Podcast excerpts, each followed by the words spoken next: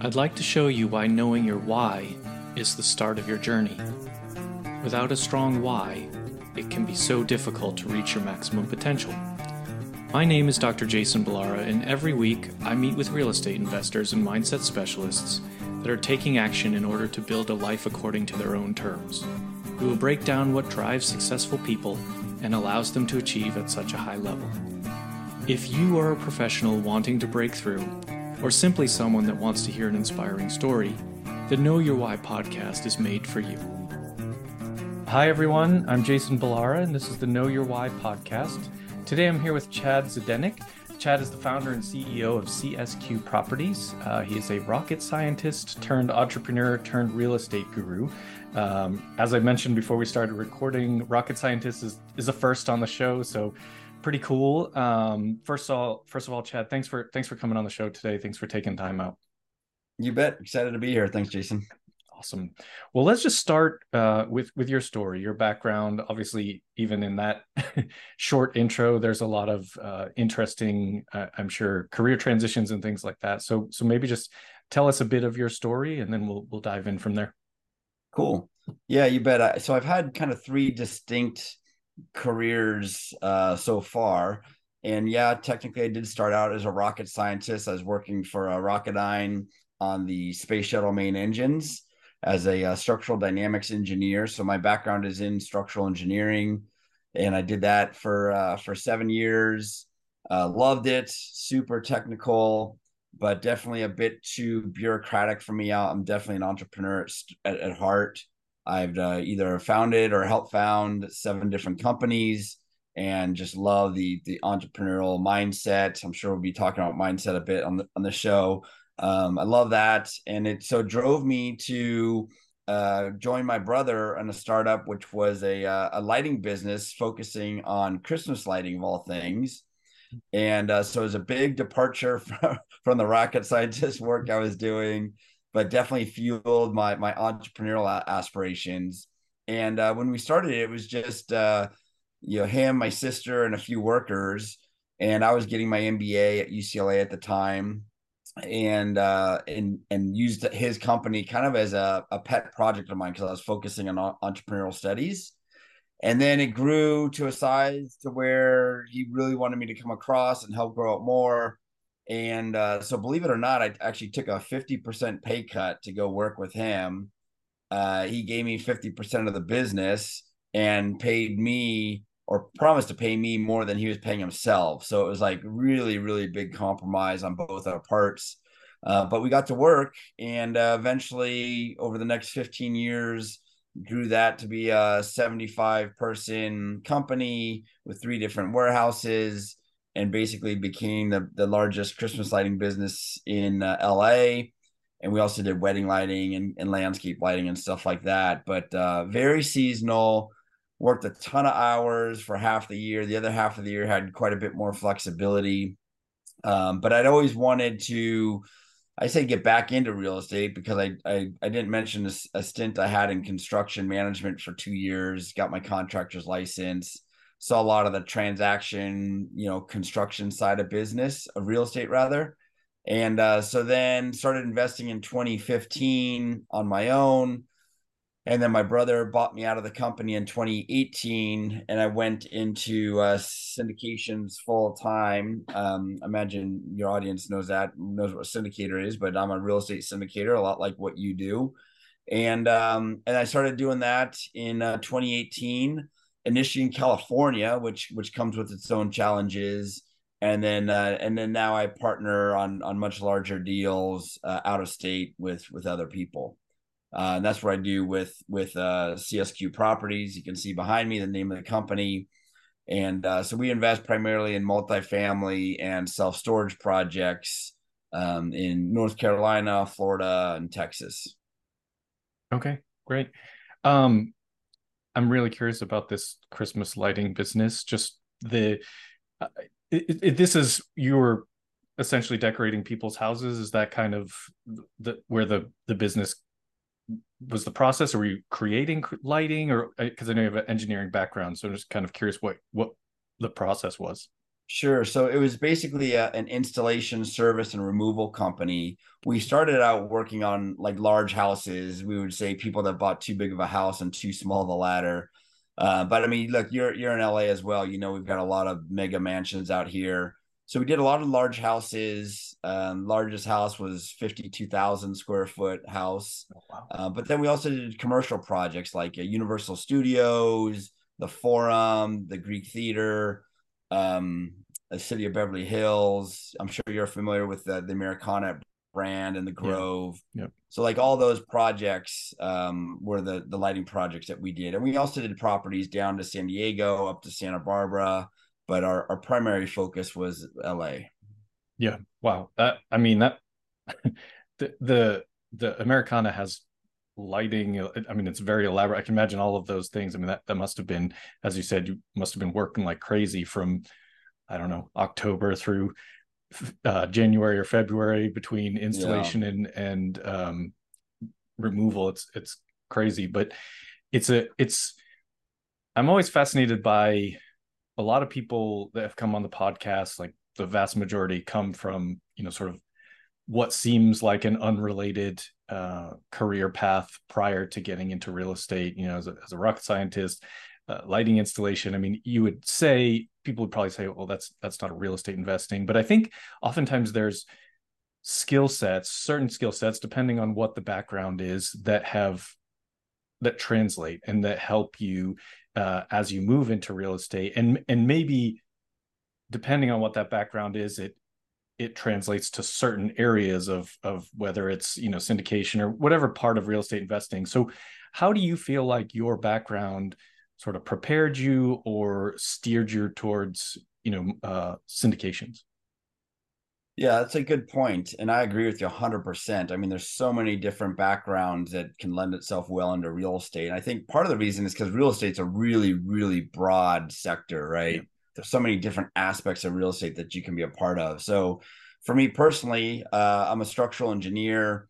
Um, I also did like structural design for custom homes and houses here in LA, seismic design. So like I'm very familiar with the building codes.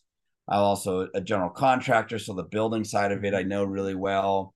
So those obviously are super helpful within real estate.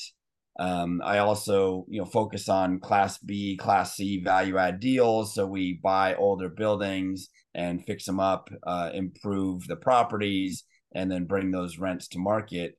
So that there's a lot of construction involved with that. Um, so so that's kind of like the nuts and bolts of background that applies. But from like a, a mindset standpoint, you know, being an engineer, like we all know engineers, they they think a certain way and uh, you know we tend to be very methodical and logical and we can analyze issues and problems and stuff like that. And and that serves as a as a good background for a lot of different things. Well in real estate there's a lot of risk mitigation that you need to do right? So mm-hmm. you know it's not as simple as saying oh i just want the biggest return right? You you've got to add the element of risk to it. And um and so when you do that especially when you're talking about real estate it, it's a lot different than like analyzing the risk of a company or a stock or something like that um, because real estate especially on the construction side there's just a, there's a lot of moving parts and these moving parts have different elements of risk associated with it so i find myself as an engineer analyzing those risks a lot to find the best the best risk adjusted returns i can get and mm-hmm. that's a lot different than just looking at the best returns so, uh, so that background has served pretty helpful for me in evaluating things. And and the last piece I'd probably add to that is the entrepreneurial part of it. And and this was kind of a surprise to me. Like it was easy for me to see real estate and construction and that sort of stuff, engineering, how it all related. But I didn't really appreciate how much entrepreneurial spirit there could be within a real estate company. Um, but now I see it, right? I mean, I started my business and I've got, you know, cash flow issues, I've got HR issues, I've got legal issues, right? There's all the same sort of issues that you might have in any sort of business you have in a, in a real estate business.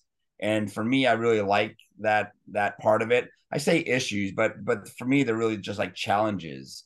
Mm-hmm. And um, and we'll probably talk about this on the show, but like my why is to find a better way and I can do that in any sort of aspect of business. And for me, that's really rewarding to do. Um, you know, I, I really probably shouldn't call them issues or challenges because they're they're fun things to work on, right? I like improving those things as part of the business. Yeah, it, it's. uh I, I think at the root of it, that's that's what being an entrepreneur is is a problem solver right so you have you know and and people i think a lot of people maybe out outside of that don't necessarily run a business or aren't entrepreneurial maybe you know they they see you, you we use the words problems issues challenges whatever it is but it's funny because to to the people inside the space we almost say that like it's a good thing right? It's like i i like i like solving problems i like finding because that's the reality of business is that there will be challenges there will be issues there will be things to learn from and then you know sort of as you said like build that better way. So you're you take them and and turn them into positives. And and i think that you know maybe for people listening they might hear you say those things and and they might be think well that's that's why i don't want to own a business or get into real estate. And that's fine but but what you find out is is that's a little bit of the of the fun of it right? Because you do have to have that analytical side as as you mentioned right? You're you're looking at um you know putting the best systems in place the best processes you're looking at your risk adjusted returns and but regardless of how you know sort of perfect you may try to construct it things are still going to come up. And you know because at the end of the day business involves people and people have personalities. There's things that will be unpredictable. And so it's just kind of bringing it all together. So i think that that's um you know that that topic of you know these problems or challenges and, and even hearing you kind of not want to call them that because it it that it, those words imply negative but but i don't think i don't think we necessarily always see them as negative it's it's it's more just a part of business yeah, I agree. I mean, look, these challenges present opportunities, right? If you right. can help solve problems and solve other people's problems, that brings value to the market and you get rewarded for that. So right. that's um you know, they're they're they you might be solving problems, but but for me I enjoy those things. I know a lot of entrepreneurs do. Um, I like juggling a bunch of different things and and so, you know, running a, a business allows me to do that and it for me it's always been really rewarding uh, as an entrepreneur. Yeah, yeah, for sure. Um, I wanted to touch on, you know, you sort of mentioned those risk adjusted returns and and you know, sort of people always looking for what is the biggest return, and th- those are kind of important concepts, I think, for people to understand because one, you look at, you know, are you, are you talking about this from an active standpoint as an active investor, or are you talking about it from a a passive investor? And so both of those you know sort of different camps may look at uh, the risk differently um, i think it may be helpful to mention if you look at you know say the the family offices the the you know sort of high net worth individuals and what they're investing in they're they're actually willing to take a much lower return because when they're especially when they're investing passively because of the that you know lower risk. And so it's it's you know it's a balance. I think it's a balance on both the active and passive side but i do think sometimes you know people uh, will be presented a deal and they're just looking for the return metrics to be as high as possible maybe not recognizing that, that the reason why they're higher is be, because of that risk. And so you have to you know sort of take all of that into account. How do you how do you balance it? How do you when you're trying to find that sort of sweet spot of of risk versus reward what is your thought process on that yeah and that's a good question and, and i think it really does span the full spectrum and, and for me i kind of look at it from an investor standpoint where are you on your journey? Are you on a, a wealth accumulation phase meaning you're, you're building up your wealth? Are you or are you at a wealth preservation phase where you already have a lot of wealth and you're trying to preserve it? You know, you've got a lot of very, very sophisticated family offices and institutional investors and, and companies that are fine with a smaller return because they're in their wealth pres- preservation mode, right? They already have the wealth, they have the money. To them, it's more important not to lose it, right? kind of goes back to Warren Buffett's, you know, top two rules of investing. One, never lose money, and two, don't ever forget rule number one. Right. So, you know, there's something to be said for that. But but that's different than a, an investor who might be in the wealth accumulation phase. Maybe they're younger, maybe they're willing to take more risk to try to get those higher returns. And those are just two different types of investors. And um and and there's a whole spectrum of everything in between. So so for me personally, um, since and you you at Lark, you're you guys are probably the same, but we try to have a variety of different investments for different investors. Like we still have like kind of our niche, but it there's a, a spectrum within that niche, right? And um, and so for me personally, since I invest in all these deals myself, like I want to have a diversified portfolio of properties and and I will I will kind of go in between that that um uh, that spectrum, if you will. So I'll, I'll give you an example.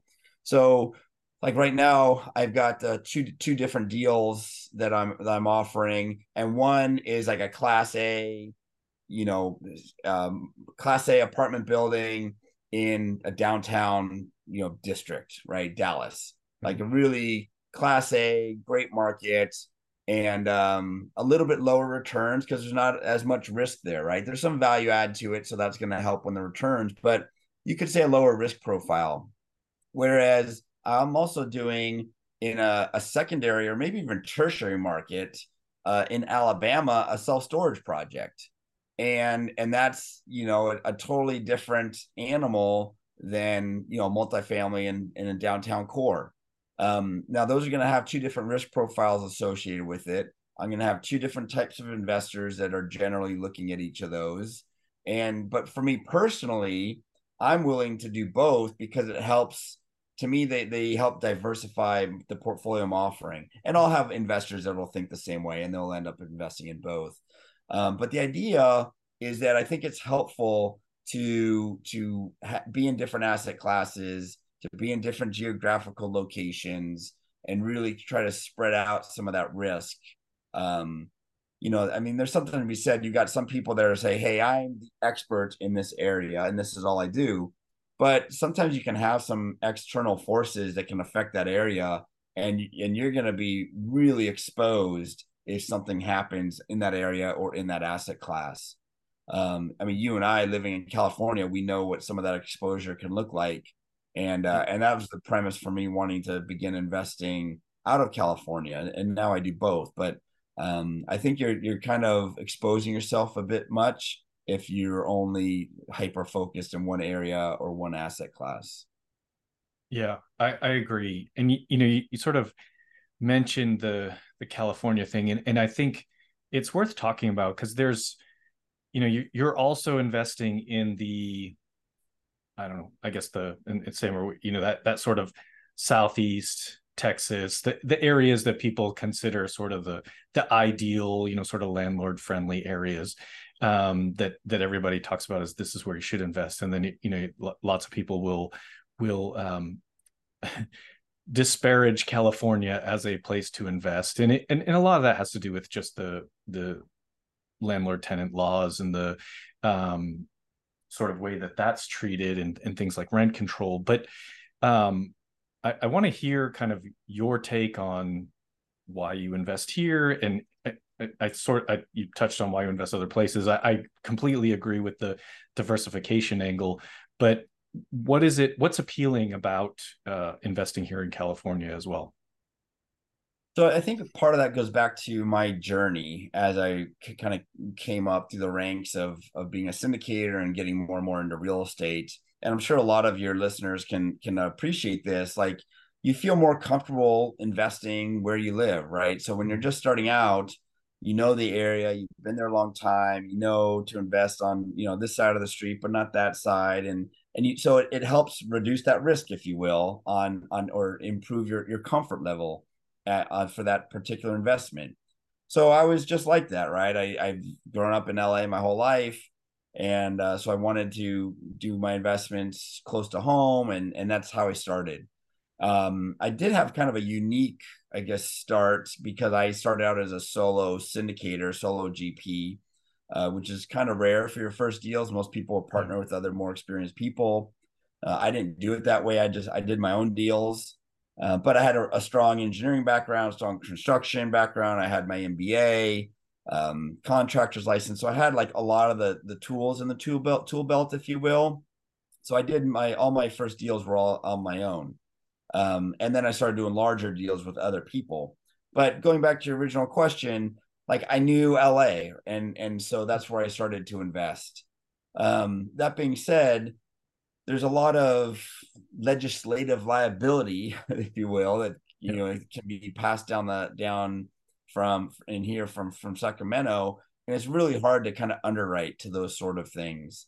And um, you know, I I call those you know legislative liabilities or legal minefields, and the landscape is always changing, which makes it mm-hmm. really difficult to, to operate the good news is this is LA. We've got great weather. It's beautiful place. You know, people want to live here. Um, it's it's obviously a, a, primary market, so there's a lot of pluses in that regard. Um, your cash flows are generally a little tighter, but uh, or lower. Um, but appreciation is always really good, right? It's it's LA. It's tried and true. Now, if you add a, a value add component to it, where you're buying an old building and fixing it up, that can help increase cash flows. And that was what my approach was.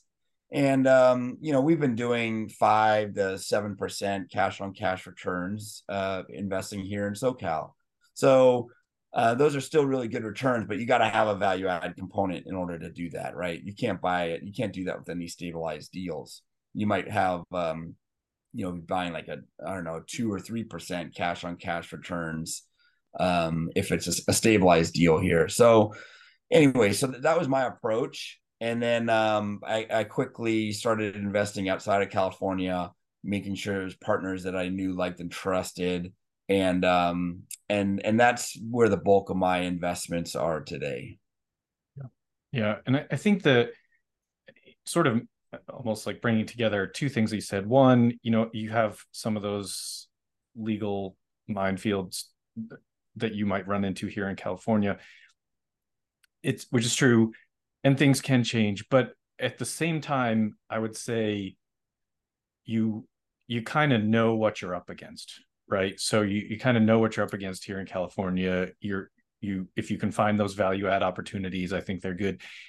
I think you you mentioned kind of in in some of the other markets, or you, you mentioned the, the possible of possibility of a shift in markets or sentiment, things like that.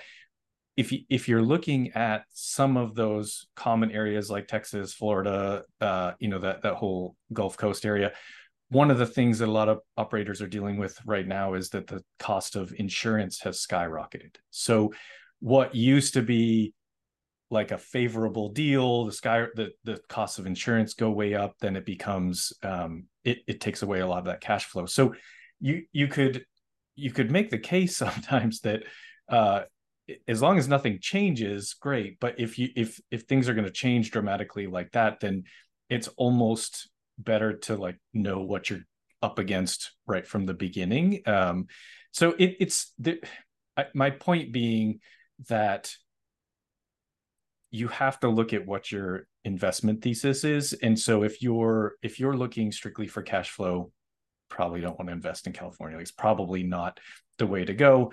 But if you're, as you mentioned earlier, like in that wealth accumulation phase, there's very good appreciation here. So you can have, uh, you know, the, the value of a property is probably going to double in five years. You're going to have, so you're going to have that, that strong appreciation maybe better than you might in some of the cash flow markets. So it's just, I, I think it's just being very uh, conscious of what you what you actually want, what you're trying to get out of it, and as you mentioned, you know, diversification is the way to get you sort of the most the best of all those worlds, kind of put it all together. Yeah. Yeah, I agree. I mean, you bring up a good point about insurance, right? Because that's something that people didn't really see happening. You know, you might have had a I don't know five percent increase on insurance or something like that in original underwriting, and now you're seeing 50% and 100% increases on insurance so you know one point like to piggyback on that is is there's no such thing as a perfect deal there's always right. issues that come up right you yeah. just you don't know what they're going to be but there's always issues doesn't matter where you're investing. And so the question is, you know, are you part of a team that's got the experience and and knowledge to deal with those issues as they come up?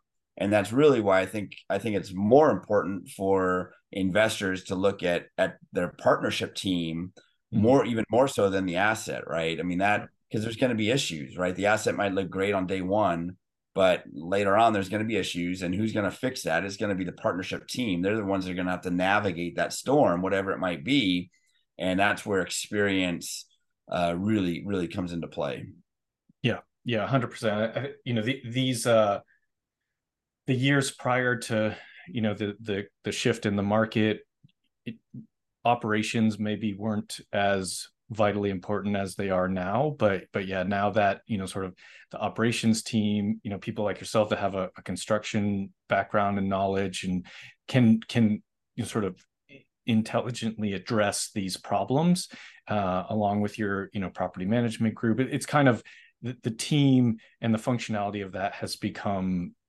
even more important than it was you know over the last few years when the market was was in a you know up cycle. So it's just a matter of of recognizing that there will be problems building in some contingency for that and you know sort of you know you can't i guess prepare for everything that could possibly happen but kind of understanding uh hey something's going to happen so we better have some reserves we better have some you know plan b and c on on our um value add strategy. You might want to have multiple exit op- options. So i think that's just having all of that together and not just thinking okay i'm going to have you know the the rents are going to go up at this exact amount the expenses are going to go up at this exact amount. It's just it's just not going to likely be uh, where everything falls into place the way that you hope it does. But if you've built in that cushion then then it'll be fine and you can still have a, a you know good performance within that deal. Um Chad, I, I want to switch gears here so I can ask you the questions that I like to ask every guest. Uh, first one is you touched on it, but relating to the name of the show being Know Your Why. Um, what is your why? And I, I want to kind of dig into this a little bit as well. Yeah, so good question. Um, and it took me a while to get there. I actually hired um, uh, like a business life coach to help me find my why. So when I when I knew I was going to be exiting the lighting business, I didn't know for sure. Like, well, early on, like I didn't know what I would end up doing. Right, mm-hmm. real estate was a very strong pull for me, so it was like, okay, likely I'm going to go into real estate. Um, but I kind of wanted to do a kind of double check that that's really what I wanted to do. I had a, a, year and a half transition out of that company, so I had some time to figure out my next steps, and then uh, so for me, I went back to finding my why. Right, I, we've heard a lot about you know the importance of that over time. Um, for me, I'd been pretty successful in some areas of my life, and I I was thinking that this third phase would probably be my last career switch. And uh, so I really wanted to spend time to figure that out. So I hired a, a guy to help me within uh, the entrepreneurs organization, which I, have been a part of for 10 years and uh, and just met with him every week to do it. And that's kind of his specialty and um, we went through this course, uh, this journey, if you will, of discovery, right? And uh, part of it was um, Simon Sinek's book, um, uh, "Know Your." Was it Simon Sinek's? Start with Why. It's by mm-hmm. Simon Sinek, right? It's a great book, and um, so I took about six or seven months to dive into this, and eventually I found out that for me, my uh, my why is to find a better way and and how do i do that? I do that by mastering things. I like to learn. I'm a, a, lifelong student. I've got three master's degrees. It's just been something i've always done. And so what do i do with that is i challenge the status quo hence csq so like that is uh, how my company name came to be but at the core of it is to find a better way and um and i found that, that like that's just what i do naturally like i there's no way i can do anything else but find a better way which drives my wife crazy sometimes I mean, even my kids because like it's almost like nothing's ever good enough because you always want to try to improve right? Self-improvement. Yeah. but to me that's just at the core of who i am. So once i knew that then i said okay how can i find a better way and apply that in real estate? Right? So for me, that's just challenging the status quo. And um and it doesn't necessarily need to be like market disruptive right? I'm not talking necessarily like elon musk big idea type of stuff. But for me it's like challenging my own status quo right? Like like okay where am i at today? And how can i improve tomorrow? Like like shake that up today to improve myself and then find a better way. And that's what i just do every single day. I'm just I, I it keeps me up at night. That's that's all i do. That's how i operate. And uh, so for me i just began to embrace it. And I, I do that in real estate always trying to improve things. And and that that's my why. That's my endless endless energy for that. Yeah I, I mean i love that. I think that that is probably a lot you know a lot of entrepreneurs they want to find a better way to do things. But I, I do think it's needed because you know one of my I really hate when people say, you know, the answer to a question, the answer to like, why do you do it this way is because this is how we've always done it, or you know, or or I've been doing it this way for this long and it's worked just fine, and I'm just like, eh, that, that's like the mo- one of the most infuriating answers. So I, I love that idea of, you know, just gonna keep looking for that better way. It, it's like it's so it's a silly example, but you know, when people say that, and I'm like, well, do you have an iPhone? Because you used to use a rotary phone probably so like yeah. it, it's just like sometimes people are willing to accept that change and, and improvement of technology or processes or whatever it is but then sometimes they get stuck in their own I don't know if you're you're in your head or whatever it is, but you're like, this is just how I've done it. So I love mm-hmm. I love the idea of you know sort of questioning how things are done and and you know looking for a, a better way to do it. I think I think that's fantastic and like a, a also a really great motivator and keeps things interesting right? Like if you're always it's you don't have to just you're not going to get bored because you're like well i'm looking for a better way to do this. You know how can we improve on these processes? So um mm-hmm. really cool. Um second question for you chad. Tell us something about yourself that that uh, not common knowledge. Special skill a hobby just something to let the listeners know you a little bit better. Uh sure. So so i'm a uh, an endurance athlete junkie uh, five-time Ironman finisher, uh, ultra marathon runner. So for me, that's that's uh, something I've always done to help clear my head and kind of get in the zone, do some really deep thinking. So I, I tend to push myself pretty hard on on the athletic side of things. Uh, I also have five kids, so in order to so get some peace busy. and quiet, I got to run pretty far away. Yeah, you got to. I I need to go run for several hours to get away from you guys. That's yeah, yeah. I uh, I get it. I I um. Have you ever done uh like the obstacle races, the Tough Mudder, mm-hmm. Spartan races, those sorts of things? Yeah, I love those. I get. I get bored with I I've run marathons and things, but I just I like the race. I don't like the training. I don't like just running and running for without like a thing. But when I discovered those um, you know kind of obstacle type races, I, I, think that's a blast. It just breaks up the breaks up the running with something uh, you know some other activity in the middle of it. So, sure. uh, but I agree with you. I think you know getting out and, and being active is is uh, to me as much it keeps me physically well as much as mentally well in terms of um, dealing with you know the the challenges that come in business and entrepreneurship and having a family and sort of balancing it all um, when people hear this and they want to reach out to you, what's the best way? Yeah, so the best way is probably uh, either the website is just uh, csqproperties.com or any social media channels just at csq properties, Instagram, Facebook. You can find me personally, LinkedIn, Chad Zdenek. Um, yeah, that'd be the best way. Okay, good. We'll put that stuff in the in the show notes. Um, final question for you, Chad. What piece of advice would you give to someone who is getting started in real estate. They want to you know kind of hear this this episode. They want to follow in your footsteps you know kind of do do big things. What would you tell them to get them started on the right foot? So good question. I'll share something that i learned pretty late in life actually and i it's one of my regrets.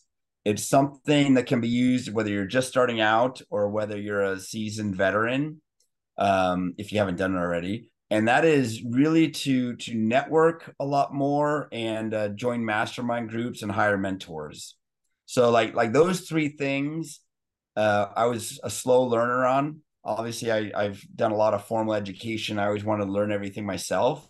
But that's like the long hard way to do it.